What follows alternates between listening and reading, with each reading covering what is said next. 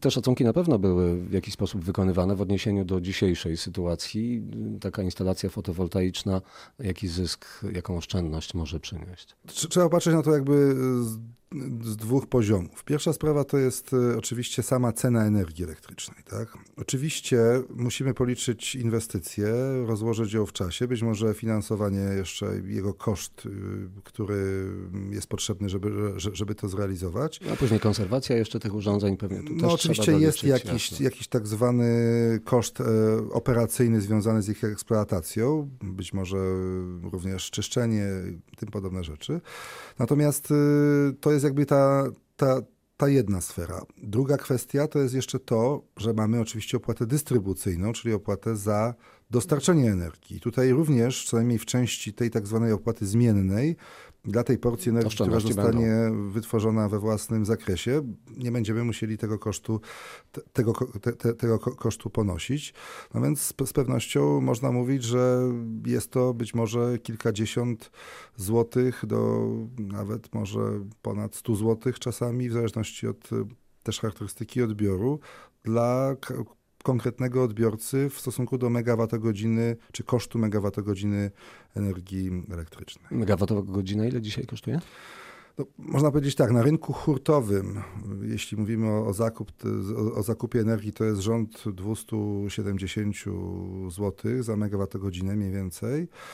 Co ciekawe, tutaj na przykład w ostatnich aukcjach OZE, czyli jakby tych aukcjach na inwestycje w, ener- w, źródła energii odnawialnej, konkretnie mówimy o farmach wiatrowych na lądzie, te ceny rozstrzygały się na poziomie 200 zł, bo jest to już czysta energia bez kosztu CO2. Ta cena, o której mówię na giełdzie, poziom 270 zł, ona się zmienia oczywiście w każdym dniu, jest y, już uwzględnia ten koszt y, emisji CO2, czyli widzimy nawet po takim porównaniu między dwoma typami jakby energii, energii. czysto zielonej z wiatraków na na lądzie i tej takiej zmieszanej, można powiedzieć, w miksie energetycznym, to jest rząd 70 zł za megawattogodzinę różnicy. Oczywiście przy tej fotowoltaice to będzie się rozkładało w inny sposób, dlatego że jakby no nie ma takiego efektu skali, jak przy elektrowniach wiatrowych, które dają moc rzędu kilkudziesięciu, kilkuset megawatów, jeśli mówimy o dużych farmach wiatrowych.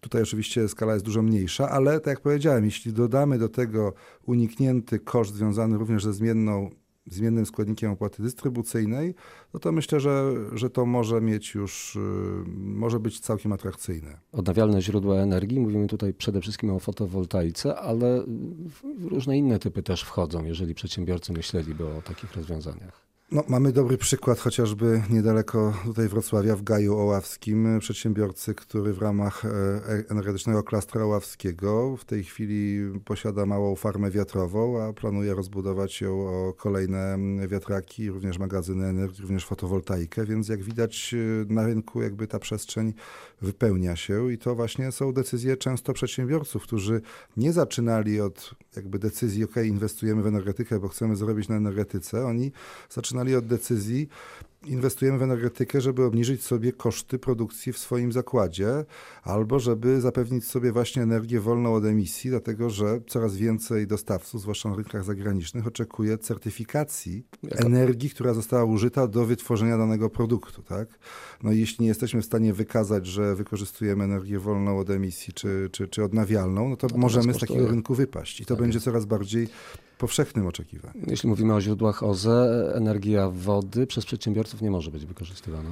Znaczy, tutaj przy tych, przy tych mocach, o których mówimy, oczywiście to w zasadzie ogranicza się tylko i wyłącznie do fotowoltaiki. Natomiast to nie jest tylko i wyłącznie zakres tej nowelizacji. Ta nowelizacja daje jeszcze takim drugim kluczowym elementem, to jest zmiana przepisów w zakresie umożliwienia realizacji kolejnych aukcji na zakup energii ze źródeł odnawialnych jeszcze w tym roku. I to jest bardzo ważne, dlatego że Polska jako kraj zobowiązała się do osiągnięcia poziomu 15% energii odnawialnej w swoim miksie do roku 2020.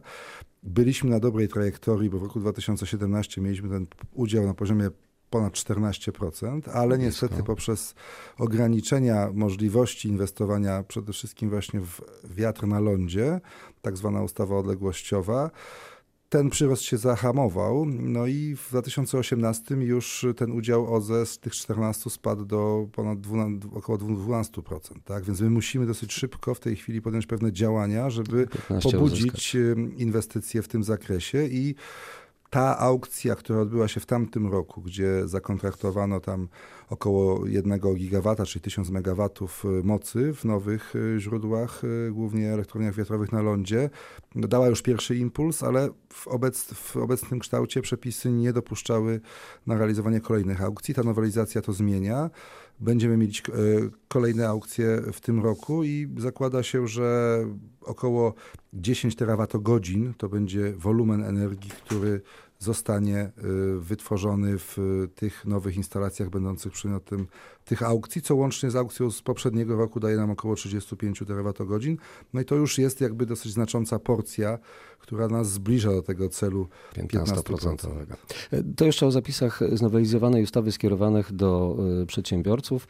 E, kilka pomocnych im. E, rezygnacja z obowiązku przygotowania projektu budowlanego dla najmniejszych mikroinstalacji, e, wprowadzenie możliwości lokalizowania mikroinstalacji na terenach, które w planach miejscowych mają przeznaczenie inne niż produkcyjne. To jest bardzo ważne, dlatego że sam proces uzyskiwania zgód administracyjnych, w tym przypadku pozwolenia na budowę w oparciu o pełen projekt budowlany, jest A czasochłonny, B skomplikowany proceduralnie relatywnie, zwłaszcza dla takiego mikroprzedsiębiorcy, który profesjonalnie nie zajmuje się tym, nie jest takim deweloperem, który profesjonalnie przygotowuje jakiś tutaj większy portfel takich inwestycji. No i po trzecie też kosztowny oczywiście, no bo to jest konieczność wyboru biura projektowego, które opracuje projekt, to jest konieczność przy przygotowania określonych e, dokumentacji, określonej dokumentacji uzgodnień administracyjno-prawnych. Natomiast y, można to uprościć. Y, metoda właśnie chociażby zgłoszenia budowlanego jakby nie wymaga już tak skomplikowanej procedury i wygenerowania takiej ilości dokumentacji, a więc również jest o wiele mniej kosztowna. Nie ma odwrotu przed OZE?